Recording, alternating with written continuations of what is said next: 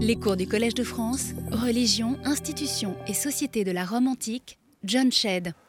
Mesdames, Messieurs, après avoir vu un certain nombre de rites d'entrée dans la famille et liés à la majorité des membres de cette famille, nous nous sommes occupés des rites réguliers célébrés dans les familles.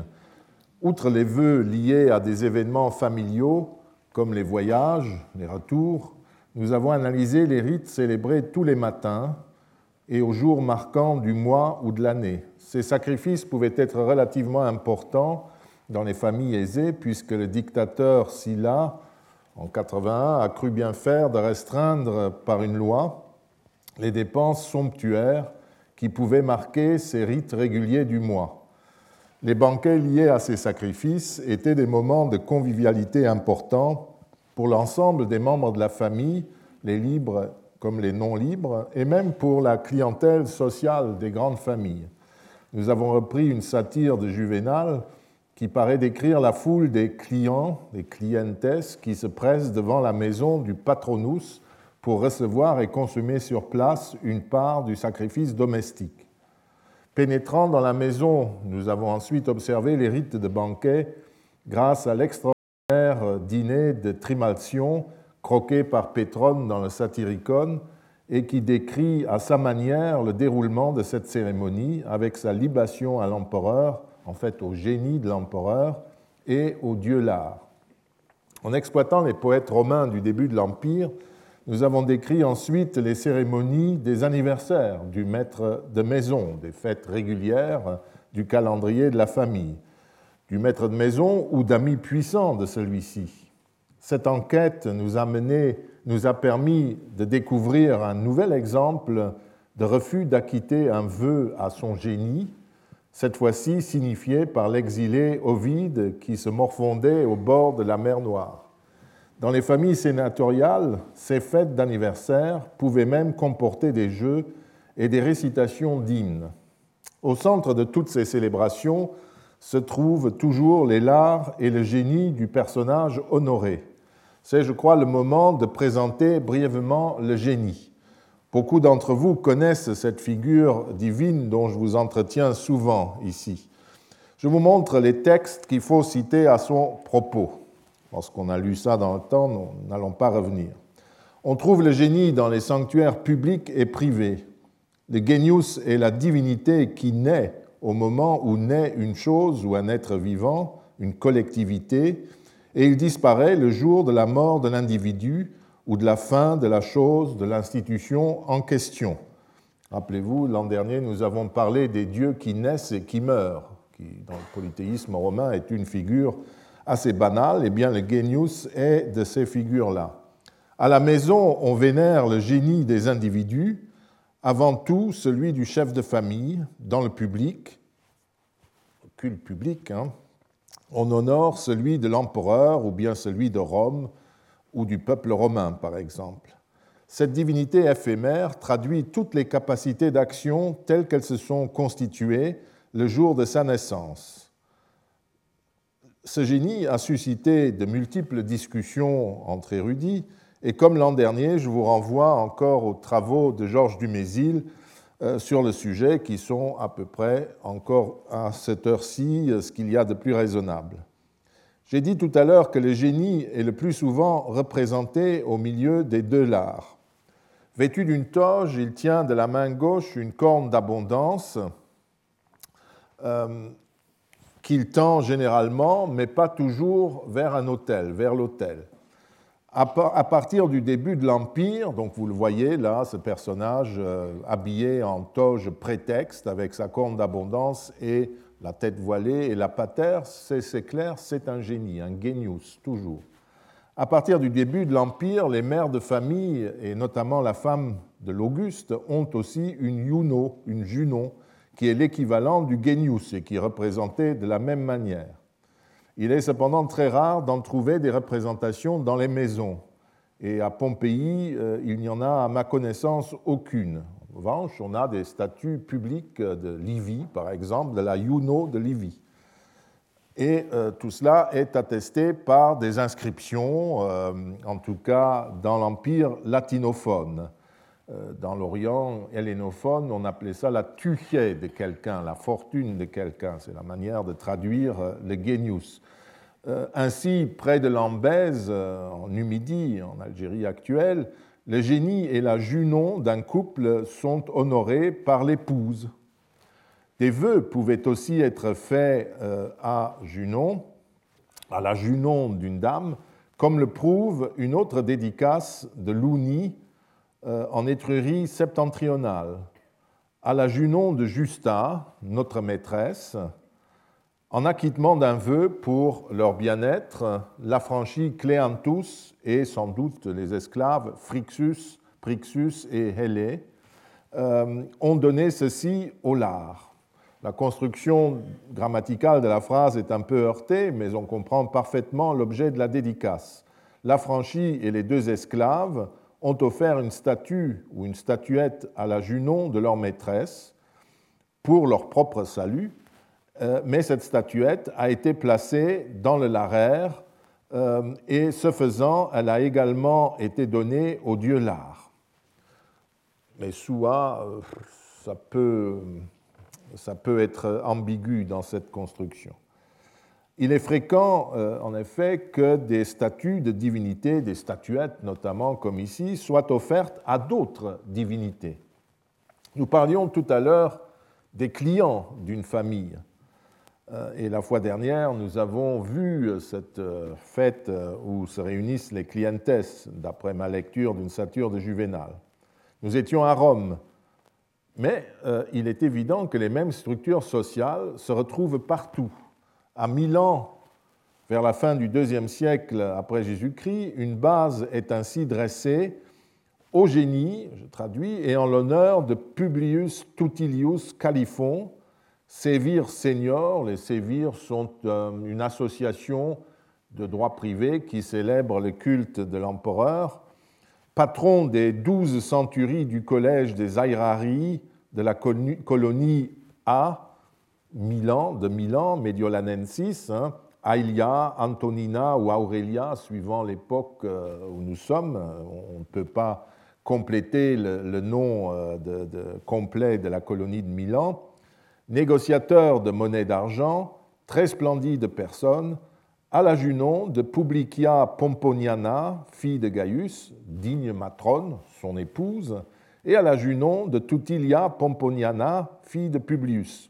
Vive les Constantii, Lucius Romatius Valerianus et Vocatia Valeria avec leurs enfants, clientes, leurs clients. Vous voyez que clients, au sens de protéger, est tout à fait dans le vocabulaire quotidien et ça se met euh, sur une pierre.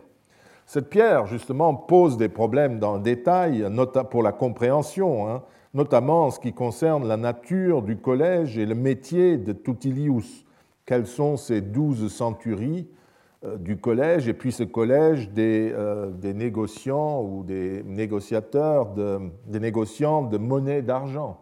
Qu'est-ce que c'est? On ne sait pas trop. Et les spécialistes, les numismates, discutent.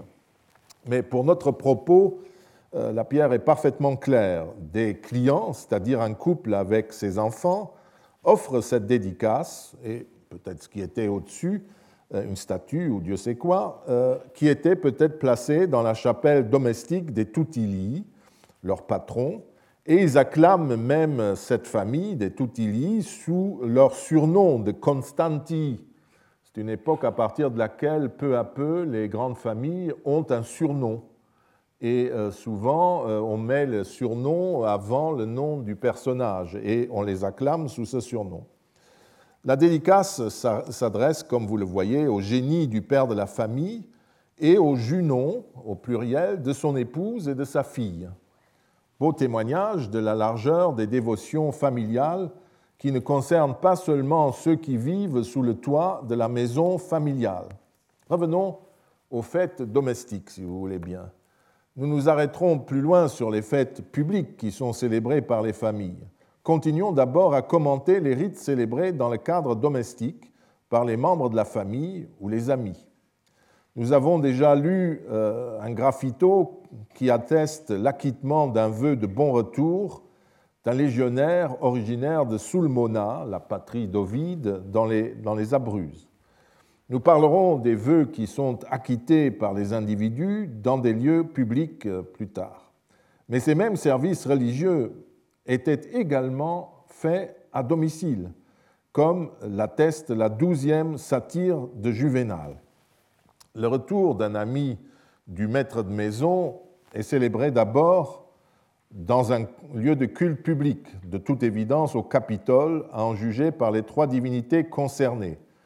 Elle met plus douce, nous sommes donc au début du deuxième siècle, elle met plus douce Corvinus que l'anniversaire de ma naissance, cette journée où l'autel de gazon, en fait, attend les, animaux promis aux dieux. Souvent, on mettait une motte de gazon sur un autel en maçonnerie ou en métal, où on construisait un autel de gazon. Je conduis à, Junon, à la reine, à Junon-Reine, une agnelle de neige, une autre de toison pareille sera offerte à la déesse qui, s'arme dans les combats de la Gorgone mauresque, la Gorgone de Mauritanie. Vous comprenez, c'est évidemment euh, Minerve. Je, euh, conduis euh, mauresque non loin, réservé à Jupiter tarpéen, Jupiter qui couronne la roche tarpéenne. Une victime pétulante tend et secoue sa corde et agite un front menaçant. Donc il annonce cela dès le début, mais ensuite il revient un peu en arrière et il se représente au moment où il va quitter la maison euh, pour se rendre au Capitole, non sans avoir évoqué le danger de, naufrage, enfin tous les dangers du voyage courus par son ami. Et euh, avant de partir au Capitole, avec les victimes, je suppose, il demande à ses esclaves de préparer euh, le sacrifice domestique par lequel il acquittera dans un second temps les vœux formulés à son Jupiter et au dieu Lard. Donc allez, pouéris garçons, euh, que vos langues et vos cœurs soient recueillis, mettez des guirlandes dans les sanctuaires, de la farine sur les couteaux, décorez l'autel de terre tendre et la glèbe verboyante. Je vais vous rejoindre puis, ayant accompli selon le rite le sacrifice au Capitole, je retournerai chez moi, et où d'humbles figurines, luisantes d'une cire friable, se parent de modestes couronnes. Là, j'apaiserai le, Jupiter domestique, j'offrirai de l'encens à mes lards paternels et je répandrai toutes les couleurs de la violette. Plus exactement, il est au Capitole et il demande à ses serviteurs de préparer le service en annonçant son retour à la maison où il fera la même chose, euh, mais en cadre plus modeste. Il faut se souvenir de ce texte car il ajoute un élément intéressant à notre dossier. La séparation entre culte privé et culte public apparaît dans ce cas totalement artificielle, puisque le même rite est célébré dans un lieu de culte public, même dans le plus grand lieu public de Rome, Capitole, devant les grandes divinités de la cité, et puis à la maison. Dans un second temps, hein, il y a une hiérarchie euh, claire devant les lards et Nostrumioem, notre Jupiter, le Jupiter domestique, comme le précise le poète.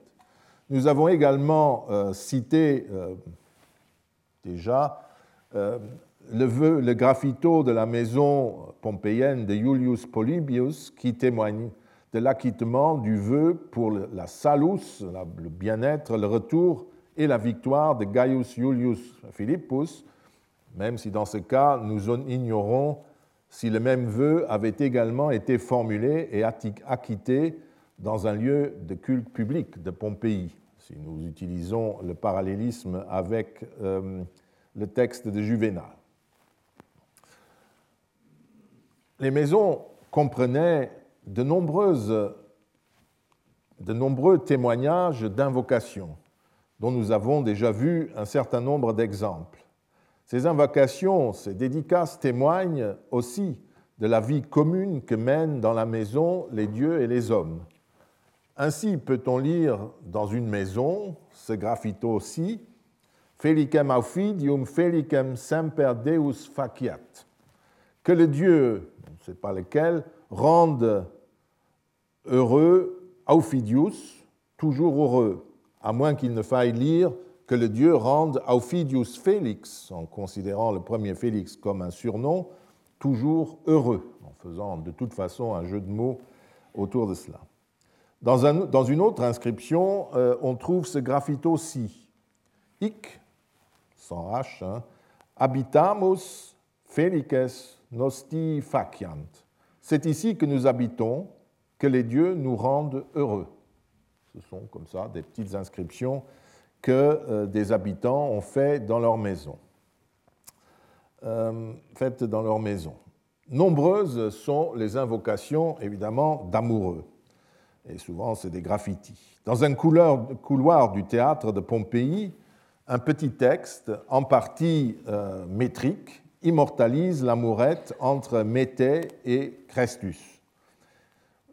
Mété cominiae, euh, cominiaes, atelana amat Christum euh, corde, situtrisque Venus Pompeiana propitia et semper concordas, concordes vivant. Mété, esclave de Cominia, Cominiaes, vous voyez euh, euh, comment on écrit le latin à Pompéi à l'époque, Atelana aime de tout cœur Christus, que Vénus pompéienne leur soit à tous deux propice, situtrisque Venus Pompeiana propitia, et qu'ils vivent toujours en concorde. Atelana est certainement une qualification professionnelle et notre Mété était vraisemblablement une actrice du genre théâtral appelée les Atellanes. Ce sont des petites farces qui tiraient leur origine d'une ville proche de Pompéi, Atella, et qui, populaires sous la République, donc avant euh, Jésus-Christ, redevinrent populaires euh, au premier siècle après Jésus-Christ. Car je vois mal une esclave donner une origine de cité comme le ferait un homme ou une femme libre. Son origine, elle la donne, esclave de Cominia. C'est la seule origine qu'elle peut donner. On constate que la déesse civique de Pompéi était donc aussi invoquée en privé pour des affaires privées. Ce ne sont pas les seules invocations de ce type qu'on trouve à Pompéi. Voyez celle-ci. Euh, tu pupa sic valea sic habeas veneram Pompeianam proputiam, avec un, U qui aurait fait rire Catulle, un Y. Toi, petite, ou pupa, on dit encore aujourd'hui en Italie pupa à une femme, que tu te portes bien, que Vénus pompéienne te soit propice, ce qu'a marqué un admirateur euh, dans euh, le couloir d'une maison. Mais parfois, cela ne se passait pas si bien. Et la patronne de la cité n'est pas alors seulement invoquée pour faire durer une union, mais ou procurer la bonne fortune. Mais euh, elle, elle a des problèmes avec ses adorateurs, un peu comme dans les vœux, n'est-ce pas? Les dieux sont des partenaires et on peut les secouer quand on le juge nécessaire. Un ou une inconnue en ont manifestement contre Vénus dans deux distiques élégiaques, euh, on lit ceci Quis quis amat veniat, celui qui vienne, quel qu'il soit, euh, que celui qui aime, quel qu'il soit, vienne. Veneri volo frangere costas, je veux casser les côtes à Vénus. Fustibus et lumbos, lumbos debilitare deae, et écraser les reins de la déesse ou les reins, c'est aussi souvent en argot les parties génitales de la déesse. Si potis illa mi tenerum pertundere pectus cur ergo non possim caput illae frangere fuste. Si elle a pu percer ma tendre poitrine, pourquoi ne pourrais-je pas casser sa tête avec mon bâton? Il s'agit manifestement d'un amour malheureux, pas tellement malheureux puisqu'il arrive quand même à faire des vers, car le texte me paraît un peu trop violent pour être seulement un reproche fait à la déesse de l'avoir euh, rendu, l'auteur, amoureux, qui dit Tu m'as percé avec une flèche la poitrine, moi je vais te casser, tu m'as rendu vraiment fou avec ça, etc. Je pense que c'est plus violent que cela. Et l'auteur du texte convoque tous ceux qui sont comme lui malheureux en amour, en fait, pour dire à tous sa colère contre la déesse. Donc un amour malheureux, à mon avis. Un autre graffito au style beaucoup plus, un peu balbutiant, si vous voulez, traite Vénus de plagaria, peut être la fouetteuse, parce qu'elle veut s'en prendre à son ami qui est faible. Elle dit euh, mon faible, hmm, mon faible, mon, ami faible, et provoquer une bagarre dans les rues. C'est pourquoi euh, il demande de bien naviguer, qu'il, enfin, la demande est qu'il, navigue bien, ce que demande aussi son ario. Quelle que soit l'interprétation de ce texte un peu difficile, il est clair que Ario, qui est une femme, accuse Vénus de fouetteuse parce qu'elle voudrait faire du mal à son amant qu'elle juge trop faible pour se battre dans les rues et qu'elle pousse manifestement à aller dans les rues quand même. Et l'homme et Ario demandent bon vent en quelque sorte. Il se peut que la plagaria soit aussi la pélagia, une sorte de corruption, la Vénus maritime, ce qui permet un autre jeu de mots sur la bonne navigation. En tout cas, euh, la dame est fâchée contre Vénus qui euh, met son ami dans des situations impossibles.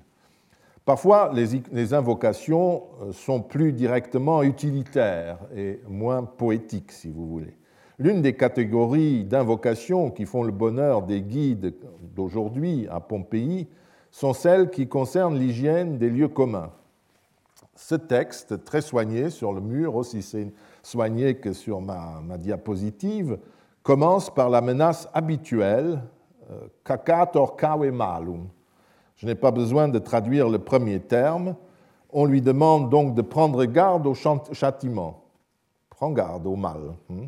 Autsi contempseris, ou alors si tu méprises cet avertissement, habeas Iovem iratum, tu auras Jupiter, que tu es Jupiter en colère contre toi c'est-à-dire tu auras Jupiter comme ennemi. Nous verrons euh, plus tard d'autres invocations de ce type, euh, par exemple contre des voleurs, qui, euh, des invocations qui consistent à impliquer une divinité dans une affaire de vol entre mortels, pour que les coupables soient punis. La fresque suivante, avec son inscription, montre implicitement toute cette même affaire.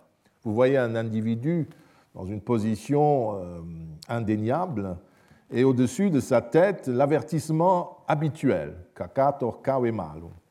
Et au lieu du texte qui explicite le graffito que nous venons de lire, la menace est cette fois-ci représentée par l'image. À droite de l'indélicat personnage, vous voyez Fortune avec son gouvernail et sa corne d'abondance, qui regarde de façon disons, un peu embarrassée par-dessus la scène.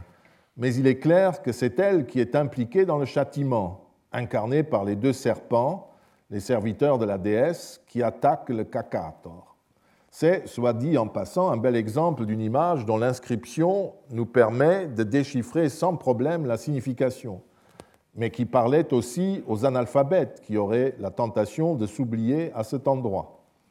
Nous ne pouvons malheureusement pas dire si Jupiter ou Fortune possédaient un petit lieu de culte dans les environs du couloir où était brandie la menace, ou s'ils sont simplement invoqués en tant que grande divinité. Thomas Fröhlich, dans son catalogue des peintures de l'arrière et de façade pompéienne, attire l'attention sur le podium en terre cuite, on dirait que c'est des briques, sur lequel notre cap coupable est accroupi qui serait peut-être un lieu destiné à des sacrifices, mais c'est une pure hypothèse. On trouve aussi régulièrement dans les atriums, ces grandes pièces d'entrée ouvertes qui, constituent la première pièce des grandes maisons, ou dans les cuisines de ces maisons, des dédicaces qui émanent des familiares, des membres de la familia, de la domesticité euh, au sens propre. En voici quelques exemples. Commençons par celui qui est sans doute le plus connu, la plus connue, la dédicace au génie du banquier euh, Lucius Caecilius Jucundus, dont les activités économiques ont été étudiées par Jean Andrew dans un livre qui s'appelle Les affaires de M. Jucundus. C'est un de ses affranchis, Félix, qui fait la dédicace au génie de notre Lucius, comme il dit, cette manière courante de désigner le maître ou le patronus à l'intérieur de la famille. Et vous voyez que le genius a absolument la même tête que euh, à la verrue près que euh, notre ami Jucundus. C'est vraiment son double divin, en quelque sorte. Un graffito quasiment identique se trouve dans la maison d'Epidius Rufus. Au génie de notre Marcus et au lard, les dieux Diadumenus, ses affranchis.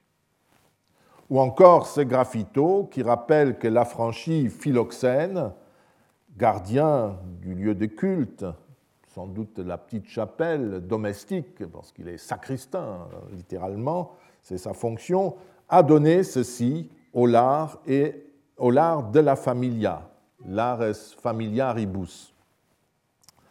Euh, les esclaves ne sont pas absents dans ces dédicaces, comme dans celle qui mentionne que euh, Félix et Dorus, les préposés, les magistri, ont donné ceci, nous ne savons pas ce que c'est, au lard de la familia, l'aribus familiaribus, hein, les lards de la domesticité, comme euh, faisant partie de la domus, de la famille. Euh, les préposés, les magistries, vraisemblablement, c'est un témoignage qui vous montre que ces esclaves, dans des familles assez euh, aisées, étaient groupés en associations avec des préposés, des fonctions comme gardiens des, lieux de culte, etc., domestiques. Les inscriptions étaient généralement fixées sur l'objet offert ou inscrit sur sa base, comme dans le cas du buste de Julius Jucundus. On trouve ce genre d'inscription partout, à Pompéi comme ailleurs. En voici un exemple qui provient du milieu particulier des affranchis euh, impériaux de Rome, et sans doute d'une habitation. Gemellus Pompeianus, affranchi de l'Auguste, qui aime tous les dieux, a fait faire ceci et l'a euh, donné en don.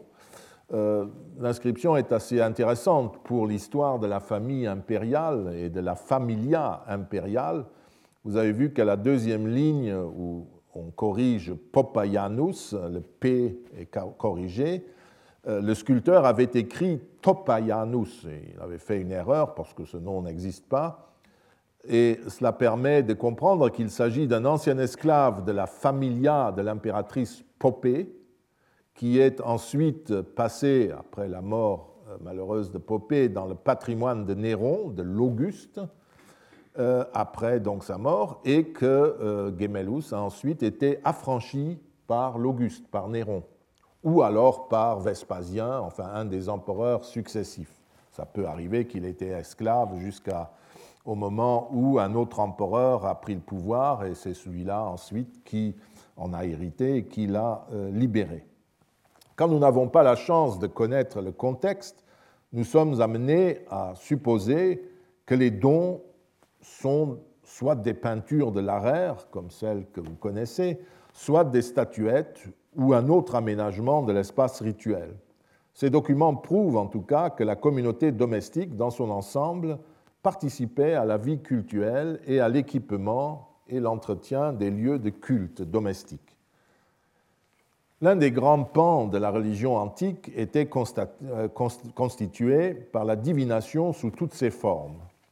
Nous avons déjà vu que certains actes rituels sont suggérés par les divinités elles-mêmes, soit qu'elles apparaissent en songe pour transmettre le message, soit que l'individu les consulte pour obtenir une réponse sur ce qu'il convient de faire. Et ça, c'est déjà de la divination, si vous voulez.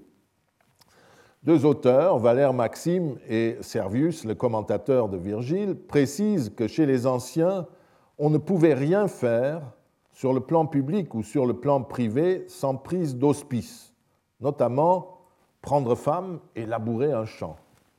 Servius, à vrai dire, parle de sacrifice et il est vrai que rien ne se fait à Rome sans sacrifice, mais en l'occurrence, il est permis de penser que les sacrifiants euh, opéraient pour inspecter la fraissure, les extas, afin d'y recueillir, d'y lire l'assentiment des dieux, ou bien un signe contraire, ou encore autre chose.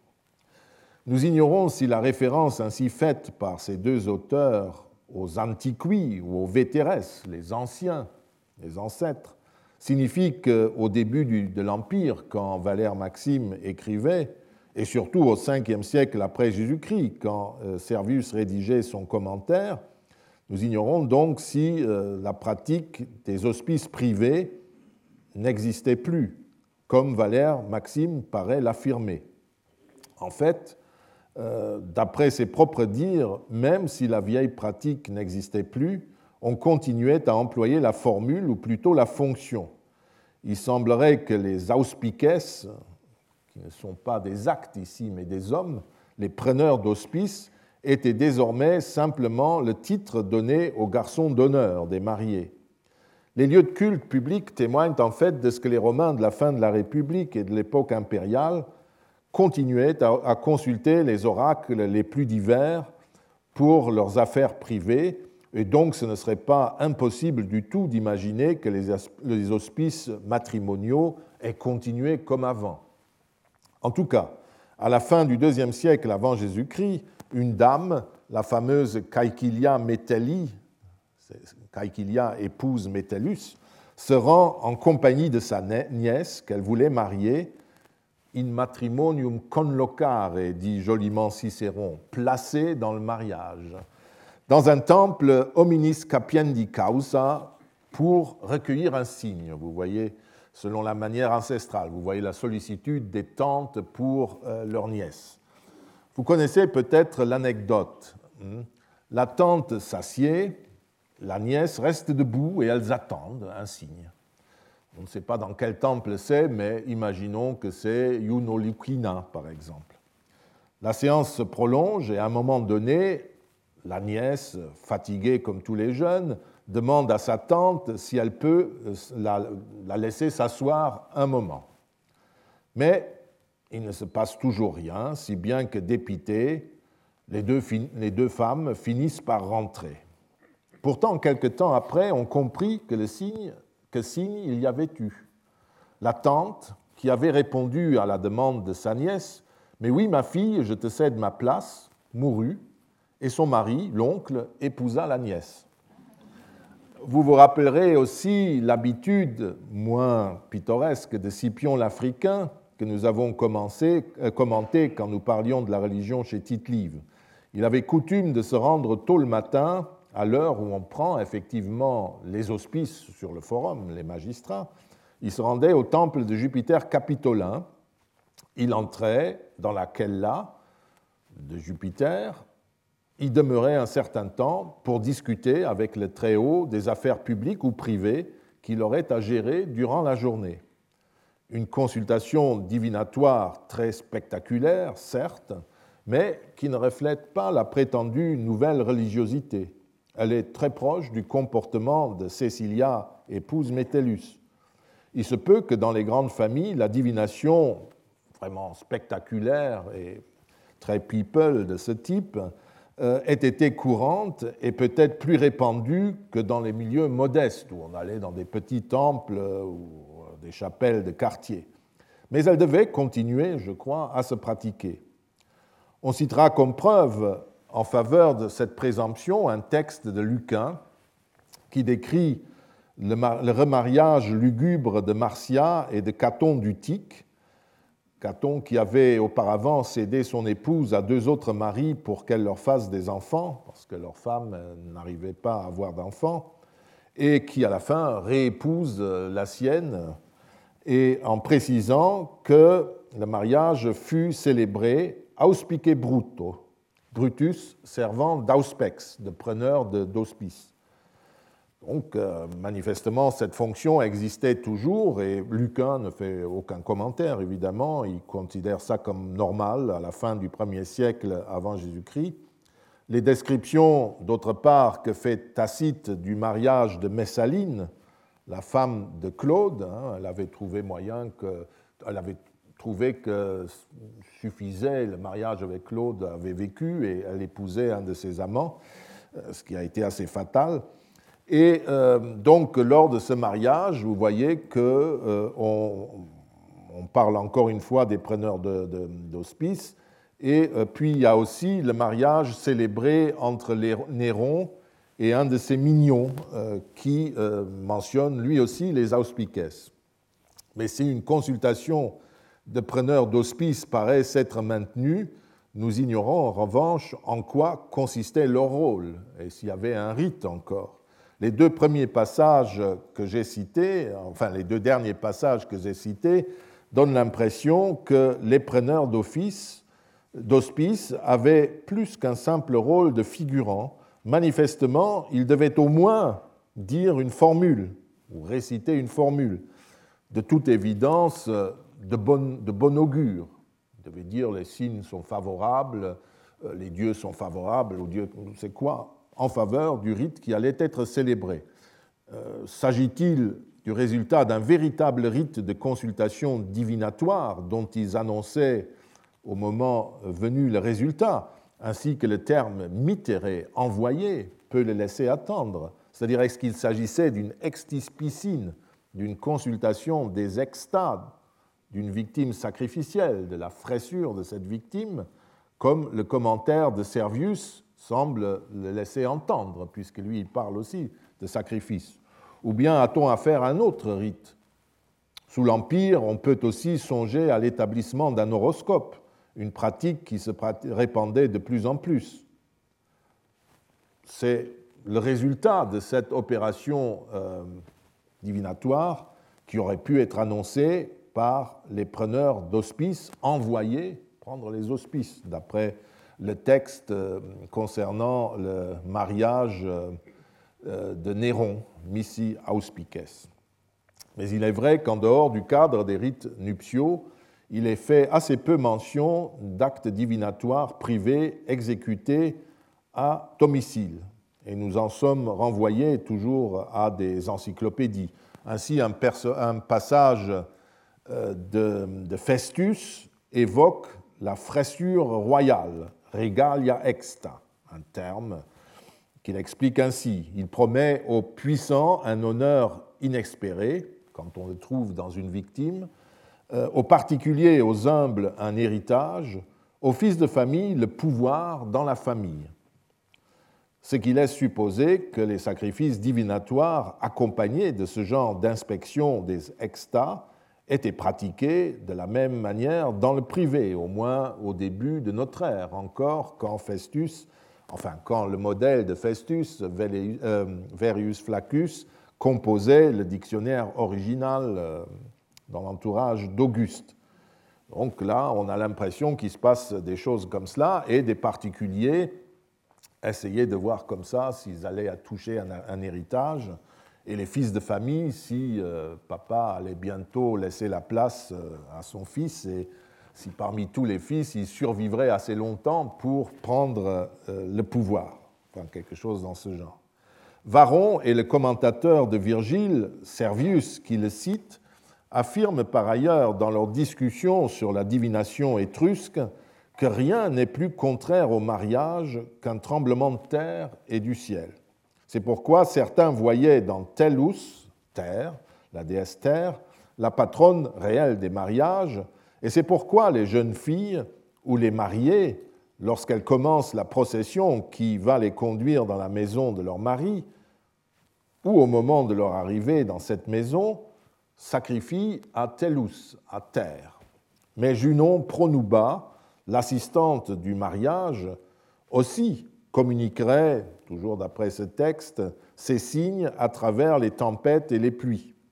Pure érudition ou commentaire en marge de pratiques quotidiennes dans telle ou telle famille. Il est difficile de trancher. À l'époque de Servius, ces pratiques s'étaient largement perdues. Mais à l'époque de Varon, qui est donc la source primaire, elles conservaient sans doute encore une certaine réalité.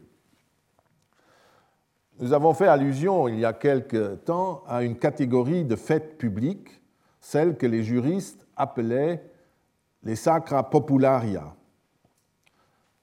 rites populaires, cultes populaires en traduction euh, littérale. Il s'agit de rites officiels de la religion d'État qui figurent sur le calendrier public ou sont annoncés chaque année par un magistrat, parce que certaines de ces fêtes étaient mobiles, et qui sont d'ailleurs directement célébrés par le populus, par les chefs de famille ou leurs épouses pour le bien de l'ensemble de l'État, de la Respublica. Les officiants sont le populus, les citoyens, et pas leurs représentants, les magistrats ou leurs prêtres, ou les prêtres. Ces fêtes sont, d'après la liste courante donnée par, toujours le dictionnaire de Festus, les fornacalia, les parilia, les compitalia, la porca praecidania, la truie précidanée. À ces fêtes, il faut ajouter encore les matronalia, les lemuria, les matralia, les méditrinalia, la fête de Bonadea, euh, et puis euh, euh, voilà, c'est l'ensemble des fêtes qu'on peut considérer comme les popularia sacra. Il y en a un, autre dont je vous parlerai, on, y viendra, mais il est déjà marqué, c'est les Feralia, la fête des morts. Ces fêtes n'étaient pas toutes des hum, fêtes domestiques, même si elles étaient célébrées par les membres des familles romaines. Ainsi, les compitalia, la fête des carrefours, étaient-ils célébrés par les chefs de famille qui habitaient un même secteur, un même vicus, comme disaient les Romains? Voilà une des chapelles qu'on pouvait trouver au carrefour, et dans cette chapelle, il y avait notamment euh, les Lars Augustes et le génie d'Auguste qui étaient représentés. Et puis il y avait d'autres divinités plus euh, spécifiquement liées au quartier. Euh, mais ce sont tous les quartiers de Rome, plus de 200, 260, je ne me rappelle plus exactement, qui célébraient en même temps, au début de l'année, ces Compitalia. Donc c'est une fête d'État célébrée par les habitants des différents quartiers de Rome. Le rite public des Matralia, quant à lui, était célébré dans le temple de Mater Matuta, sur le forum Boarium, par les matrones romaines, et seulement elles. On pourrait y ajouter euh, d'ailleurs les rites de pudikitia patricia, la pudeur patricienne ou la pudeur plébéienne, cette vertu euh, civique éminente des matrones, des femmes mariées, on pourra y ajouter aussi les sacrifices offerts auprès de Bonadea, la bonne déesse sur l'Aventin, ou les rites qui étaient effectués auprès de Fortuna Muli Ebris au quatrième mille de la Via Latina, toujours par les matrones et les matrones seules, qui avaient même eu le droit du Sénat de consacrer elles-mêmes ce temple de la fortune des femmes, au moment où, d'après la légende, elles avaient arrêté Coriolan qui euh, menaçait Rome. Mais certaines de ces fêtes se célèbrent aussi et surtout à domicile. Nous ignorons évidemment tout du calendrier festif des familles, à Rome comme en Italie ou dans les provinces. Mais en guide d'exemple, nous pouvons citer à Rome, et sans doute dans beaucoup des cités d'Italie ou des provinces, un certain nombre de fêtes qui correspondent à cette catégorie.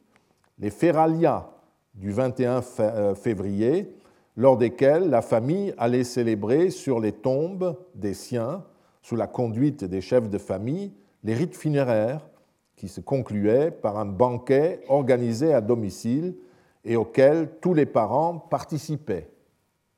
À la partie publique popularis, hein, de tout le populus de la fête sur les tombes, et qui est donc célébrée en un lieu public, la nécropole, correspond, de l'autre côté, le caractère fermé des rites accomplis au domicile, les charistia, le moment de euh, chère famille où on se retrouve entre parents. Les Lemuria du 9 au 13 mai, je vous remontre les, les dates, constituaient un autre rite privé pittoresque dont il n'est cependant pas certain qu'il ait encore été célébré à l'époque impériale. Toujours est-il que la fête est toujours inscrite sur les calendriers du 1er siècle après Jésus-Christ et Ovide raconte euh, ce qui s'y passe. Ce rite concernait le père de famille qui se levait à minuit et à travers un, certain nombre de rites hostiles qui disaient sa volonté de n'établir aucun lien avec ces lémouresses, ces lémures, euh, qui ne sont pas des petits singes, mais ce sont euh, les, esprits des défunts, des défunts mal enterrés, les mânes inquiets, c'est-à-dire les mânes de, ceux qui habitaient cette région et qui n'avaient pas eu de funérailles régulières et qui, pour cette raison, n'étaient pas fixés dans une tombe et venaient tourmenter, d'après les croyances des Romains, les, euh, les vivants. Donc, il les expulsait. Ne sait pas si c'était encore célébré. D'autres fêtes étaient des rites publics célébrés pour le peuple romain dans son ensemble, tels les damia ou le sacrifice à Bonadea au début décembre. Offert par les Vestales, cette fois-ci, il y a des prêtresses, et les matrones dans la maison du consul en charge au mois de décembre. Euh, les hommes étaient écartés de ces derniers rites et ils étaient même exclus de la maison où le rite se célébrait, comme c'était également le cas au temple de Bonadea sur l'Aventin, dont l'anniversaire tombait le 1er mai. Le sacrifice qui était fêté par les matrones assistées des Vestales dans la demeure du consul en charge au début décembre n'était sans doute pas célébré dans les autres familles. D'autres rites, donc c'était là vraiment un rite qu'il célébrait en un lieu unique pour tout le monde. D'autres rites publics étaient confiés aux matrones, comme ceux qu'elles célébraient en l'honneur de Cérès, selon le rite grec, en octobre, juin et août. Le 8 octobre, et pour ça vous pouvez aussi voir le travail de Sterbench, euh, le 8 octobre, elle euh, observait le jeûne de Cérès du 16 au 24 juin elle cherchait euh, à ce moment-là la fille de donc du 16 au 24 juin, elle cherchait, c'est le terme rituel, euh, avec des lamentations, la fille de Cérès, Proserpine, au carrefour de Rome et des cités de l'Empire, on a des attestations jusqu'en Afrique, avant de fêter son retour, le 24 juin. Et enfin, au mois d'août, elles offraient le sacrifice anniversaire à Cérès à la Cérès grecque, Déméter. Mais ce ne sont pas ces rites-là qui nous importent le plus ici. Ce sont les rites qui sont essentiellement privés, mais comportent cependant une partie publique, comme les funérailles, notamment la fête des morts. Les matronalia du 1er mars sont dans ce cas-là. Fête des matrones, des femmes mariées, vous comprenez euh, tout de suite ce que cela veut dire. Inscrit sur le calendrier comme anniversaire du temple de Juno Lukina, qui aide dans l'accouchement, le jour est au moins en partie consacré à une obligation cultuelle publique.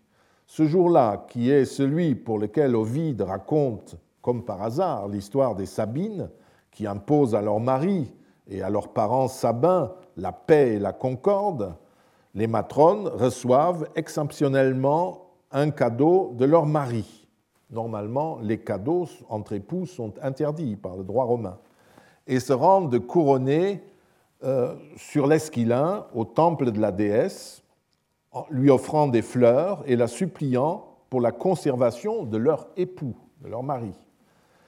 Belle fête. Dans les commentaires qu'il donne de la fête, le poète Ovide fait allusion, euh, étrangement, quand on lit à première vue, au service militaire des femmes. Nous sommes le 1er mars, mois du dieu Mars de la guerre, n'est-ce pas? Et à leurs vœux liés, euh, donc il fait allusion au service militaire des femmes, et à leurs vœux liés dans les deux cas à l'enfantement. Elles font des petits guerriers, si vous voulez. La fête a duré très longtemps, puisque le digeste enregistre encore au VIe siècle un règlement concernant les cadeaux faits par l'époux à sa femme au calende de mars, au 1er mars, et lors de son anniversaire aussi. Et euh, vous voyez qu'à ce moment-là, si le cadeau est excessif, il constitue une donation, c'est-à-dire on essaye de tourner la loi, puisque les donations euh, importantes, hein, ce n'est pas 5, euh, sesterces qui, qui, qui, sont en cause, les donations importantes sont interdites entre époux en droit romain. Prenons les rites qui sont encore plus strictement cantonnés au privé. C'est d'abord le, le, cas de l'offre des prémices des moissons ou des vendanges.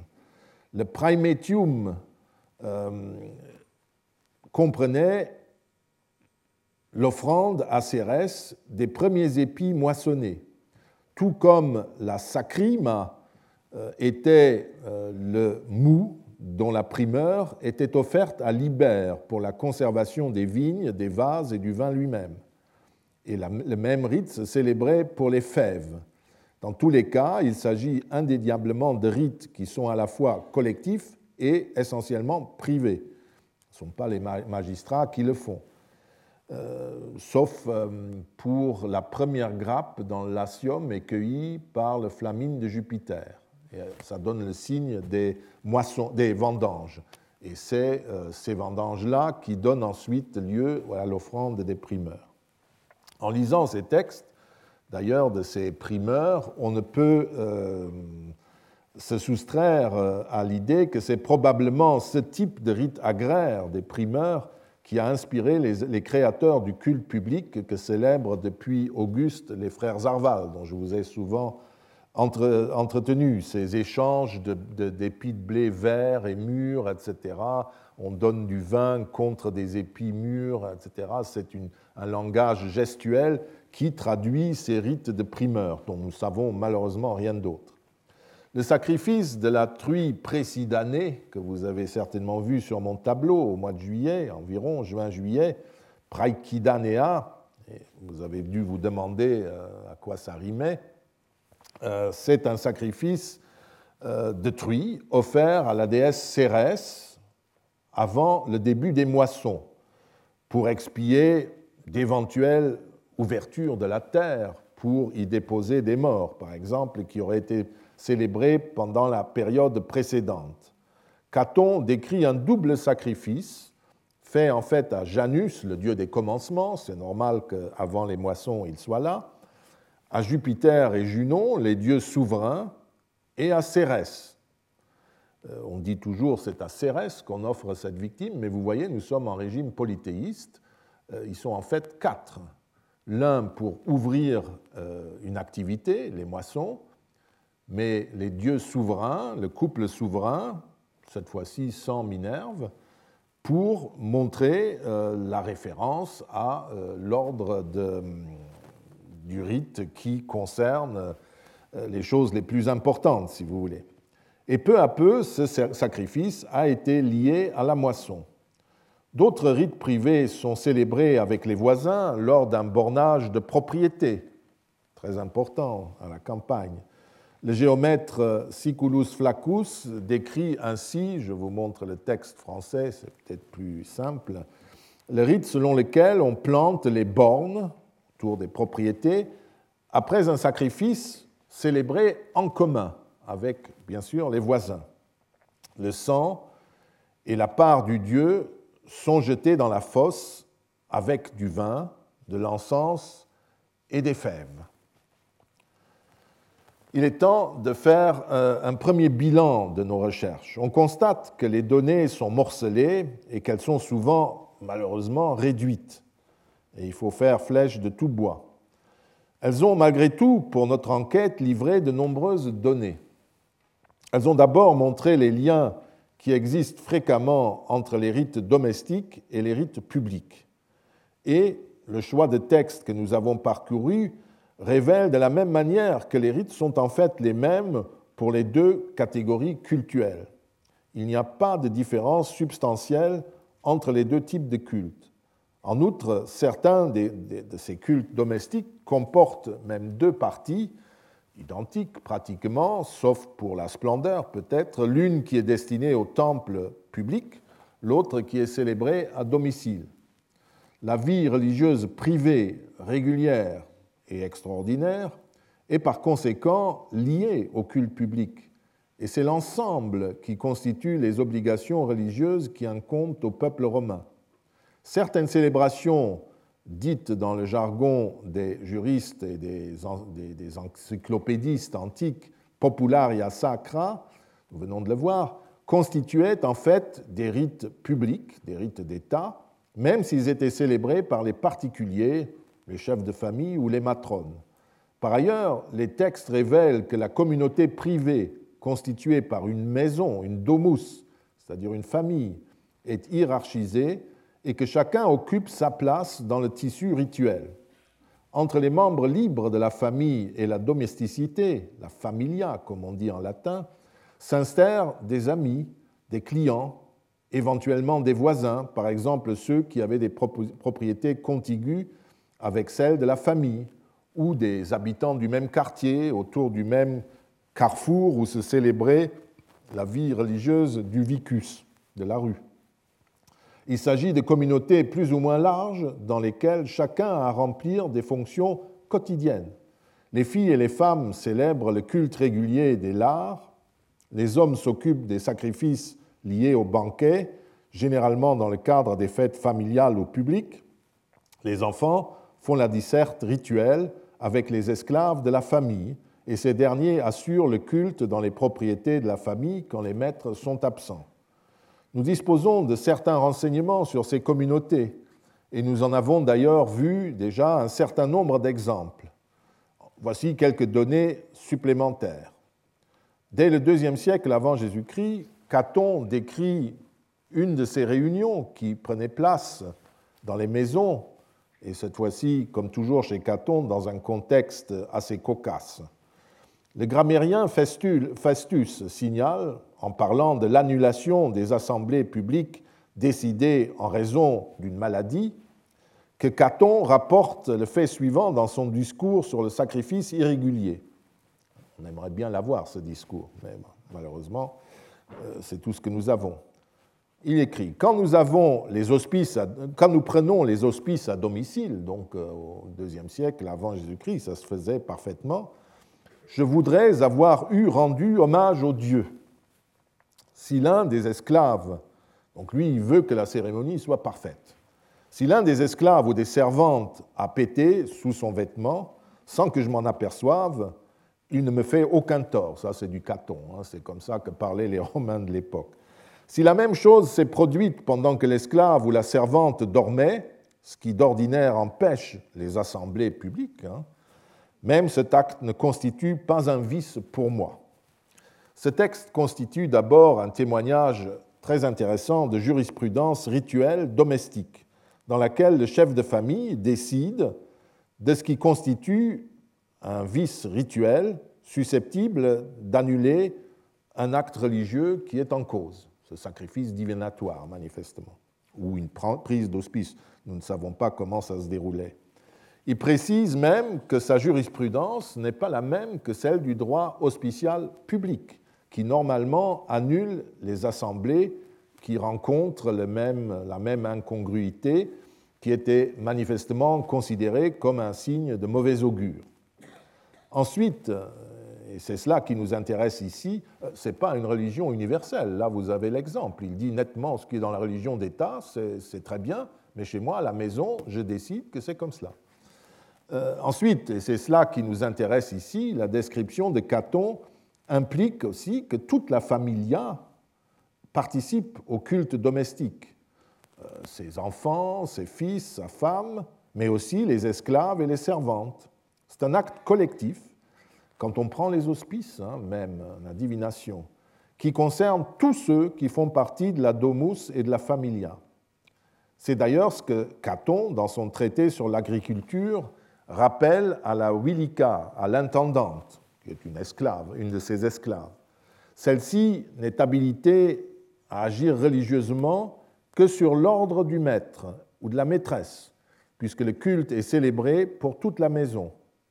Il ne dit rien des dévotions personnelles auxquelles pourrait s'adonner la Wilika, car elles ne le concernent pas, dans la mesure où elles ne créent pas d'ambiguïté ni de désordre en utilisant par exemple l'autel domestique pour ses pratiques personnelles, ou en faisant des graffitis euh, euh, euh, discrets près du laraire, comme ceux que nous avons pu lire. Non pas qu'elle n'ait pas le droit d'utiliser cet autel. Nous avons vu que les esclaves font des vœux auprès des autels familiaux. Ces vœux s'inscrivaient dans la vie religieuse domestique, mais il faut penser que dans chaque famille, la coutume réglait cette liberté, qui impliquait d'ailleurs, soit dit en passant, que les esclaves puissent disposer de moyens leur permettant d'offrir quelque chose au lard ou à d'autres divinités. Pour tout cela, ils avaient besoin d'une autorisation générale ou ponctuelle. Et aussi euh, que euh, ça peut aussi signifier que leurs activités dans des maisons un peu plus, plus vastes pouvaient euh, même s'inscrire dans le cadre d'un collège domestique où ce genre de décision était éventuellement annoncés, discutés et autorisés. En tout cas, eux aussi, les esclaves, appartenaient en premier lieu à la communauté religieuse domestique. Voilà, je, je, vous montre encore euh, une peinture que nous commenterons la prochaine fois, où vous voyez, comme chez Caton, la famille réunie autour du maître de maison et en train de sacrifier. Voilà, je vous remercie. Retrouvez tous les enseignements du Collège de France sur www.collège-2-france.fr.